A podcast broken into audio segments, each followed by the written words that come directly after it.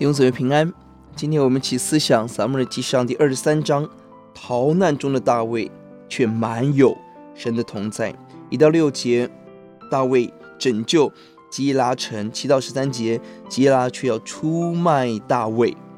扫罗预备攻打，大卫求问后离开。十到十八节，大卫在西弗的旷野逃难。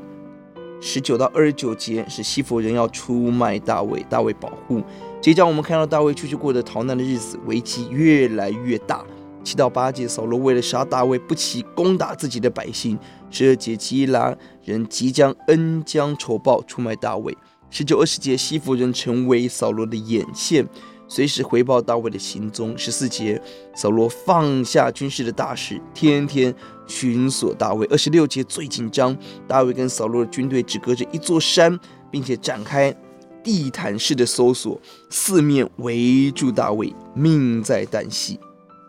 就在这个危难中，上帝的同在显得何等的真实。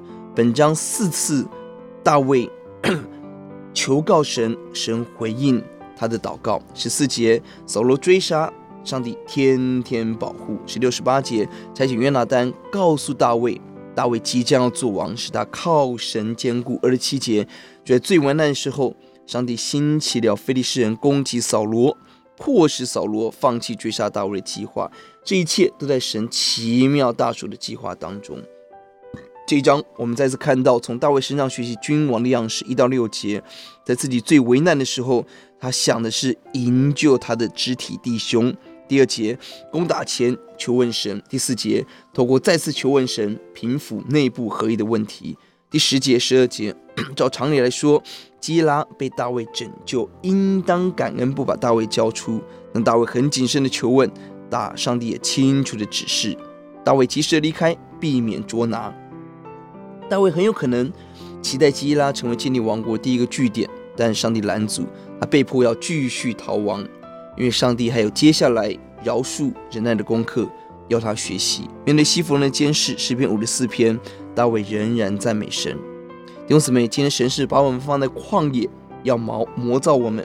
求主让我们专心的等候神。我们低头祷告，主，我们感谢您。生活的环境危机是大的，主，但你的保护同在跟恩典是真实的。